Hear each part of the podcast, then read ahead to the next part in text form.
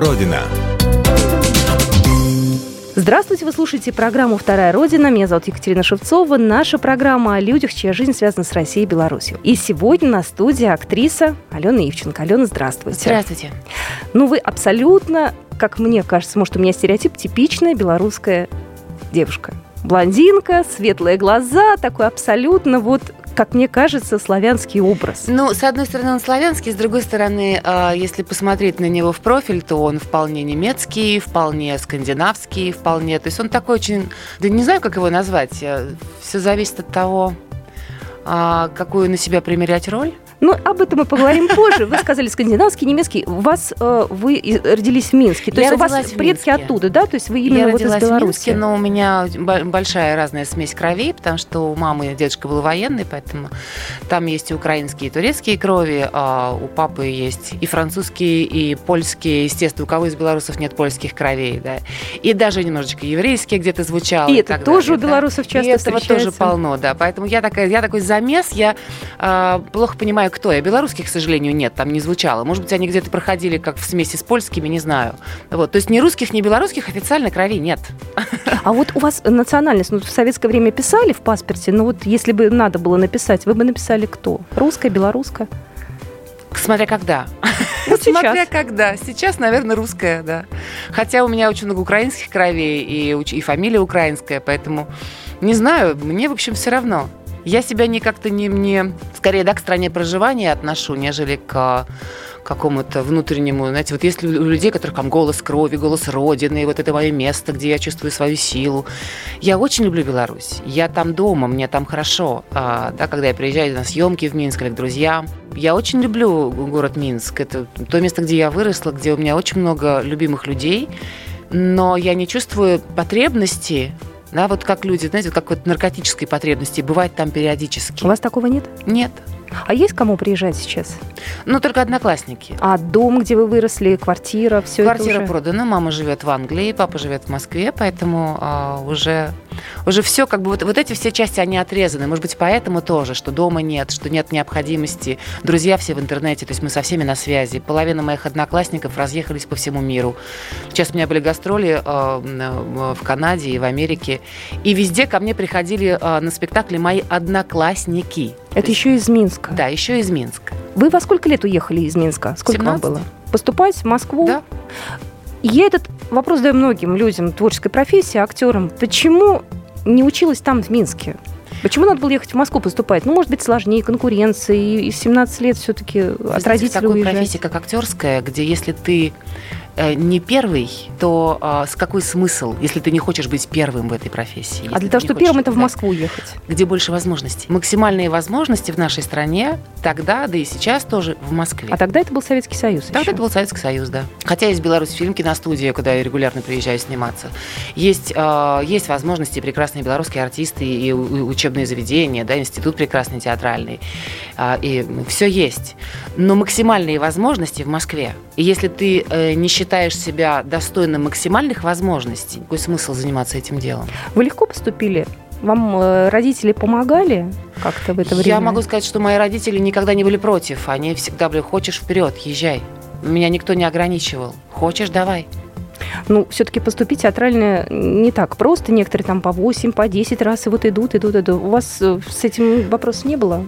У меня не было с этим вопросов э, в Москве, потому что, в принципе, я э, вообще хотела всегда, когда мне лет в пять сказали, что Щекинское училище самое лучшее, я сказала, что окей, я буду учиться в Щекинском училище. Но когда я закончила школу, э, вот 11 классов, и я сказала, мам, я так устала учиться, можно я никуда не буду поступать? Просто вот можно я год отдохну? Я прям не хочу, дайте мне подышать, я устала учиться. И мама сказала, да, пожалуйста, а мамина приятельница а, предложила мне поехать в Питер. Э, и просто заодно пощупать, что такое поступление в Питере. Потому что в Москве обычно вот и прослушивания заканчиваются в мае, а в Питере они идут до конца июня, то есть можно на первое прослушивание записаться еще в июне месяце. То есть и туда, и туда успеть можно? Да, да, можно успеть, да, в Питер. Ну, почему нет? Если я, я первый раз приехала в Питер, мне было интересно, я хотела посмотреть этот город и заодно пощупать, что такое поступление. И я очень рада, что это случилось, потому что я дошла до конкурса, там дальше уже сделал, был сделан выбор в, в пользу другой актрисы. Этот опыт очень, э, он мне очень пригодился, потому что как чуть прошел год, Мгм. и я легко, с удовольствием поехала туда поступать, куда я хотела. и поступила. Учиться легко было? Да это было самое лучшее время, по-моему, вообще. Но не могу сказать, что это было легко. Как это было легко? Это, это когда ты дорвался до любимого дела. Это не просто легко, это бесконечный кайф. А жить было тяжело. Все-таки 90-е годы, они были, ну, в Москве не самыми легкими. Некоторые выживали, некоторые подрабатывали. Кто-то от родителей получал какие-то блага и помощь. Ну, при, приезжала периодически, там, раз в два-три месяца мама отправляла мне посылку с кабачками. То есть все это было, конечно. Но учитывая, что это было общежитие, и если у тебя ничего не было, то ты, э, да, как бы не оставался голодным, потому что друг друга все выручали всегда. Знаете, вот некоторые помогают землякам. Вот у нас были актеры, да, mm-hmm. разные. У всех своя история, у каждого своя судьба. Но вот есть такие, к которым просто вот можно домой приехать, да, и пожить, перекантоваться, устроиться, помогут из одного города, землячество. Ну, есть какие-то вот такие связи. Но я так понимаю, что у вас это... У меня в жизни этого никогда не было. У меня, э, для меня не важно, откуда человек. Если я хочу помочь, я помогу. Для меня не имеет значения, белорусский он, грузинский он, французский он или какой-то другой. К вам можно за помощью обратиться? Конечно. Прям вот незнакомому человеку? Незнакомому человеку, но если он как-то выйдет на меня, нет, обратиться может каждый. Вопрос, как он обратится? И с какой Тоже помощью? Обратиться, пожалуйста, конечно, можно. Тоже верно. А, вы достаточно много снимались. Я так изучила ваш послужной список. Ну, то есть вас в лицо знают многие. Да. Вас, ну, в общем-то, сложно не узнать и сериалы, и фильмы. И, в общем, вы себя чувствуете сейчас востребованной актрисой? Или все равно есть такое, что ну вот хочется что-то еще вот Да, конечно, хочется больше. Я думаю, что даже самая востребованная актриса хочет больше. А главное, что деньги или реализация? Качество качество, хочется качества. Потому что узнаваемости достаточно, а, а вот качество проектов хочется, конечно, совсем другого. Знаете, сейчас, мне кажется, очень модно смотреть сериалы. Да. Netflix и прочее сейчас делают на перегонки просто. Как вы считаете, вообще Россия вот в эту систему координат может встроиться? Да уже встроилась. Есть ТНТ э, Премьер, есть Start.ru. Э, Замечательные платформы, на которых выходят сериалы, которые не выходят по телевизору, а выходят а, на, на платформах, на интернет. Они нужны нам только или они за границей тоже востребованы? Учитывая качество этих проектов, я думаю, что они легко а, пойдут за границей. Какие-то из них, кстати, уже были проданы насколько я знаю, на канских вот телерынках были проданы такие наши проекты, как «Эпидемия». Учитывая, что Марьяна Спивак снималась а, в свое время у Звягинцева, фильм, который показывался в Каннах, и я думаю, что это был большим аргументом, да, чтобы при принести эту картину на э, телерынок как, с актрисой, которую они уже знают. И очень хорошего качества кино.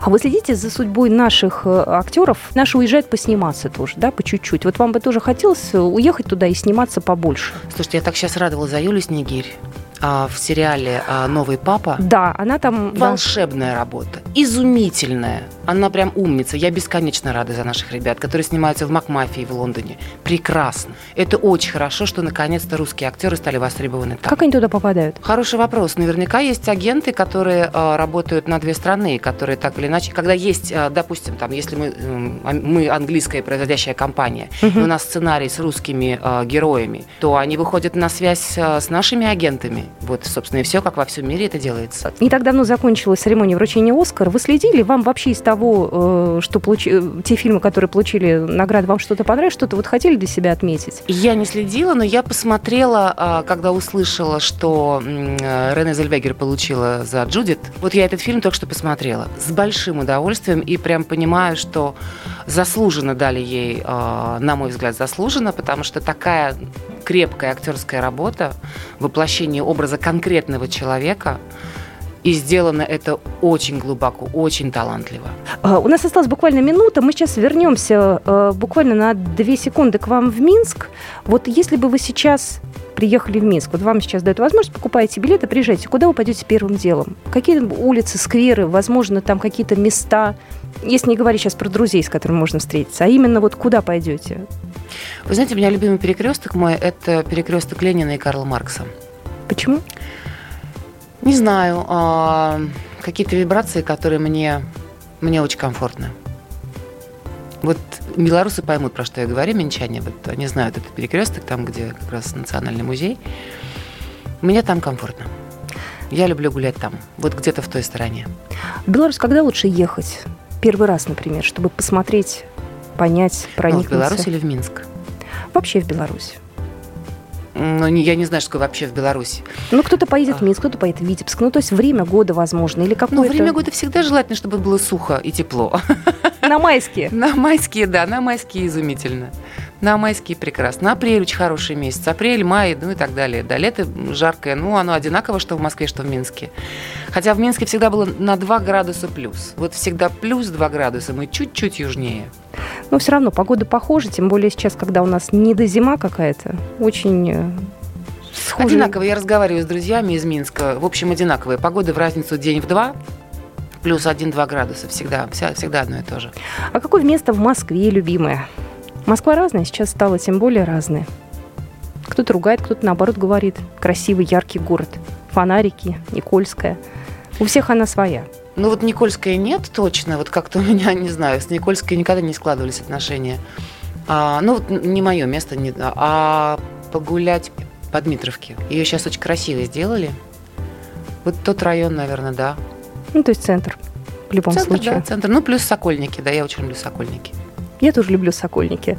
Вот сейчас там э, закончат всю эту безумную реконструкцию, откроют метро, все приведут в порядок, аллейку к парку, который от метро сделают, и будет, наверное, уже значительно привычнее и приятней. Угу. Спасибо большое. Алина Ивченко у нас была в студии, актриса. Спасибо большое. Спасибо, Катюш. Программа произведена по заказу телерадиовещательной организации Союзного государства. Вторая Родина.